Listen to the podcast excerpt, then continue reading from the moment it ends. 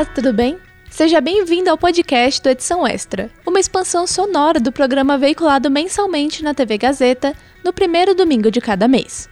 O Edição Extra é uma revista eletrônica sobre comunicação produzida por alunos da Faculdade Casper Libero. Você pode ver ou rever as matérias e as reportagens do programa no canal do YouTube da Casper.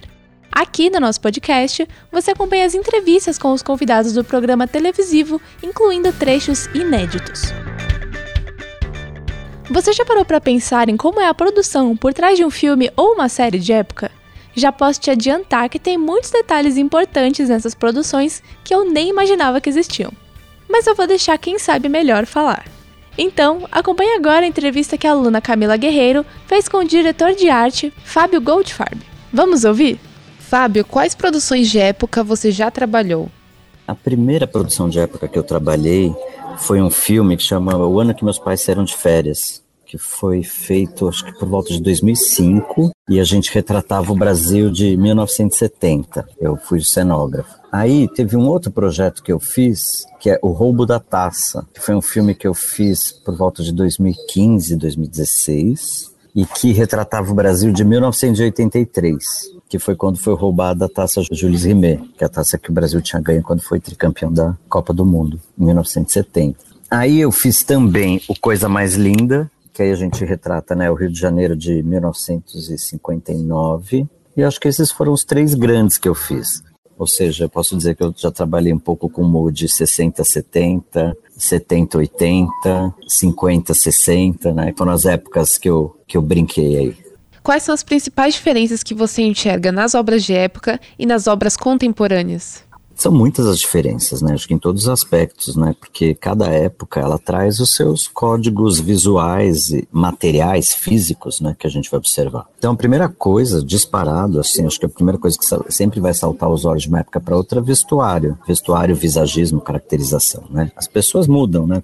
A forma como a gente enxerga o que é um penteado legal, o que é um penteado contemporâneo, como é um vestir-se hoje, quais são as matérias que a indústria têxtil tem para desenvolver. Quer dizer, isso por si só já é um aspecto que é bem grande de se retratar. De 20 anos para cá, a gente teve uma coisa que foi a revolução digital. Então, a revolução digital, eu acho que ela interferiu muito nos espaços nos espaços domésticos, nos espaços de trabalho, porque se antes a gente retratava espaços de trabalho onde as pessoas estavam ou com máquinas de datilografar, ou com pranchetas, livros em volta, hoje você tem a pessoa de frente para um computador.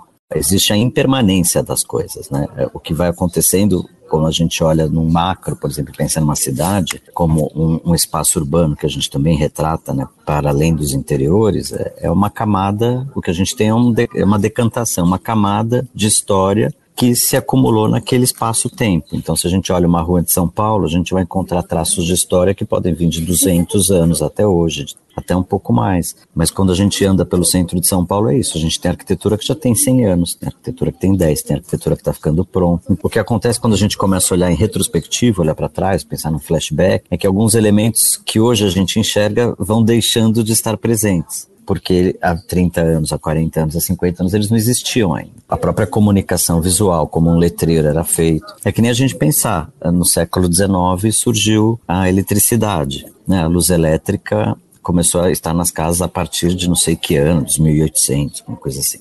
Como você acha que a nossa visão sobre o passado muda com os filmes de época?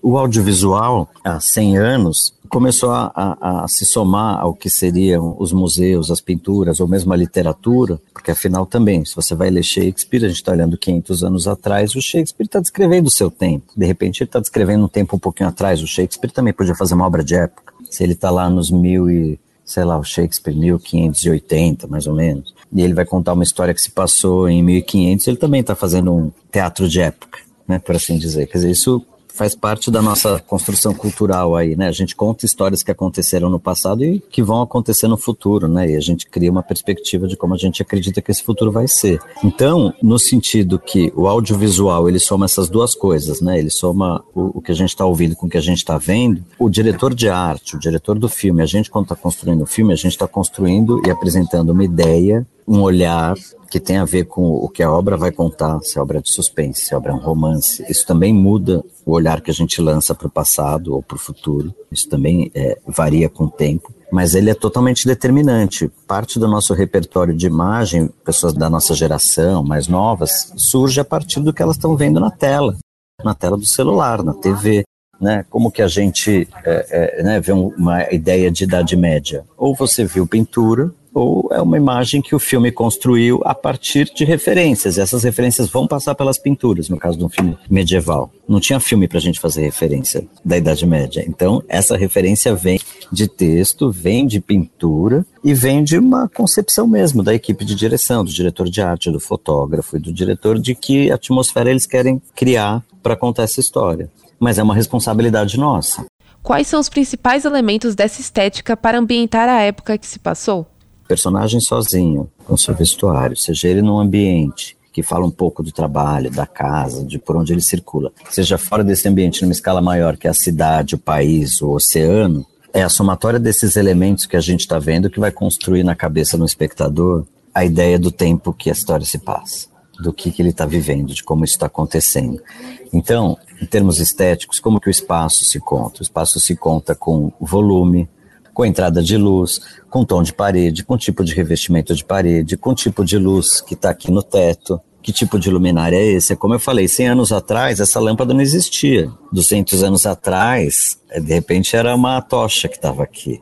Então, a estética ela, ela precisa se cercar disso tudo. O maior instrumento, se fazer um projeto de época, com seriedade, respeitando a época que você está trabalhando e procurando tirar tudo que é mais interessante e rico para gerar uma experiência de viagem, de imersão no tempo do espectador, é você se cercar de material visual da melhor forma possível, seja através do que os colegas vieram fazendo através das décadas, no que tange ao audiovisual, seja o que os pintores vieram pintando através dos séculos, aí a gente fala de, né, a pintura é questão de séculos, e seja o que a gente consegue de leitura, mas principalmente na direção de arte, a gente trabalha com, com a imagem como o nosso primeiro pilar, sabe? Porque de outra forma a gente não consegue, a gente não, não é um relato que vai te explicar como é que é o tecido na parede, entende? É, é a imagem.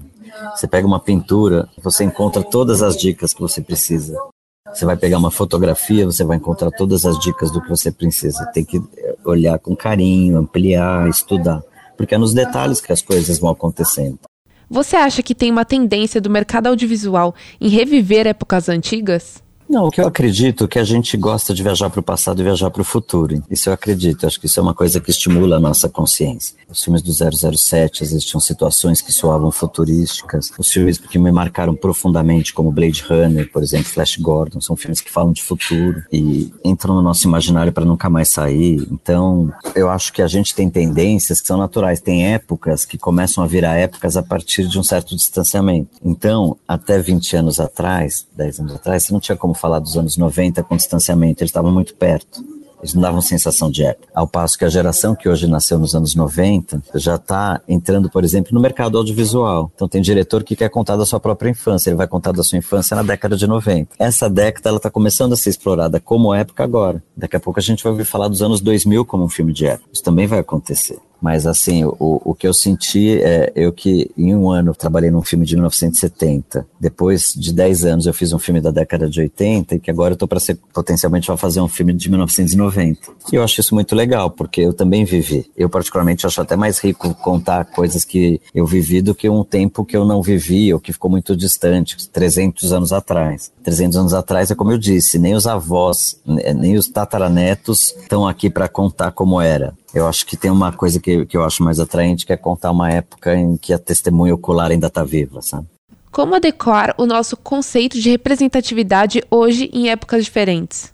Eu acho que assim, a representatividade agora está começando a melhorar mas ainda meio insípida, porque se a gente pensa que a gente é um país de gente preta e pelo menos 50% da população é preta, e você olha a realidade de elenco nos filmes e tudo mais, você pode até dizer que é legítimo num filme de época você não representar as pessoas pretas nos lugares de poder, porque isso poderia ser até grosseiro, sabendo da, da história que se contou. Né? Não dá para ser cosmético com a história. Eu acho que isso nem, no, nem nos, nas situações românticas.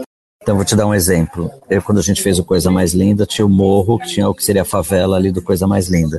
de certa forma, ela estava um pouco romantizada. De repente, as roupas estavam melhores do que seriam na vida real, ou um pouco mais vestidas. Eu ouvi crítica a respeito disso. Por quê? Porque soou um pouco romântica a representação que a gente fez de um núcleo que não era tão romântico assim. Então, eu acho que a questão da representação ela entrou na pauta de poucos anos para cá. Eu acho que isso é, ainda vai para lugar muito melhor do que a gente tem. Assim, acho que ainda vai demorar décadas para a gente não ter que falar do assunto no sentido, nossa, olha, está equilibrado. Não, por enquanto não está equilibrado, a representação não é equilibrada, mas a gente vai chegando a um lugar melhor. Como foi essa trajetória para se tornar um diretor de arte? Olha, minha trajetória é interessante, porque eu entrei na faculdade, eu estudei arquitetura. E eu nem tinha tanta certeza que eu queria ser arquiteto, mas eu achava legais as coisas, gostava de desenho, gostava de arte. E nem sabia que existia essa profissão de diretor de arte. Eu só fui descobrir que isso era uma profissão quando eu já estava formado e procurando alguma alternativa para a arquitetura. E foi a partir daí que, em contato com uma amiga que já trabalhava, fazia publicidade, já estava no audiovisual, que eu adentrei isso, coisa de uns 20 anos atrás, e nunca mais saí. Eu acho que casou, casou o meu, o meu perfil, os meus, meus anseios com o que a própria indústria oferece, como que é o trabalho. Né? O mercado veio crescendo muito nesses últimos 20 anos, seja por conta das leis de incentivo, seja por conta da chegada do streaming, pouco menos de 10 10 anos atrás. Então, é, eu acho que hoje isso talvez aconteça ainda, mas eu acho que hoje a juventude, proliferação de canais, de streamings, de você poder assistir no metrô do teu celular, a juventude, toda uma geração já sabe muito mais do que é audiovisual. A minha sobrinha que vai prestar vestibular, independente de mim, ela já sabia com as amigas e porque na escola já se fala disso. Porque é uma indústria, como é nos Estados Unidos há mais de 100 anos. Mas ainda é vista muito como, eu acredito que ainda a gente é visto muito como artista, como gente, sabe, aquela coisinha de de, olhar de um jeito quando esquece que não, é uma indústria, a sociedade precisa do que a gente faz, quer, consome e quer consumir diferente no dia seguinte. Cada dia você quer assistir um episódio novo, uma série nova, um programa novo. Então, eu acho que ainda falta para a sociedade mesmo, para além da sociedade realizadora, nós aqui do audiovisual, entender que isso é uma indústria, que isso é um trabalho como qualquer outro.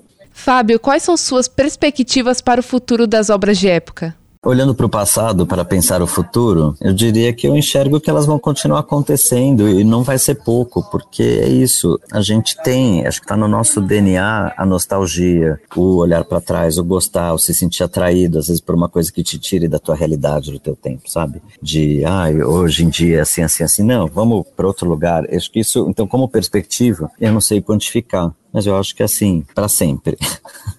em termos de quantidade, eu não sei, aí pode depender, pode ter fases de gerações mais saudosas ou gerações que queiram olhar mais para frente, mas vai continuar acontecendo. Não falei? Esse universo das obras de época é bem maior do que parece. E você? Gostaria de participar da produção de algum filme de outro período? Fique ligado nos próximos episódios do podcast da Edição Extra disponível nas principais plataformas de áudio.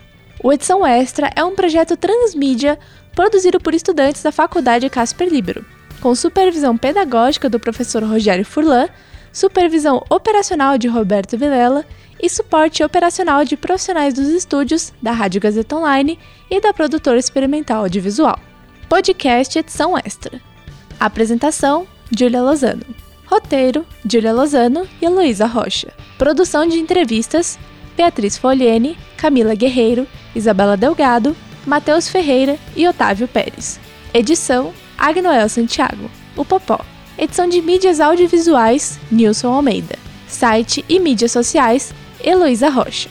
Faculdade Casper Libero. Supervisão pedagógica da Rádio Gazeta Online e da produtora experimental audiovisual, Rogério Furlan. Supervisão operacional da Rádio Gazeta Online e da produtora experimental audiovisual, Roberto Vilela. Coordenadoria de jornalismo, Deise Feitosa. Coordenadoria de Rádio, TV e Internet, Renato Tavares. Operações da Faculdade Casper Libero, Antônio Viana. Gerente administrativo da Faculdade Casper Libero, Eric Wonhart. Diretor da Faculdade Casper Libero, Marco Vale. Fundação Casper Libero. Superintendente-Geral da Fundação Casper Libero, Sérgio Felipe dos Santos. Presidente da Fundação Casper Libero, Alípio Rodrigues Lineira. Até a próxima!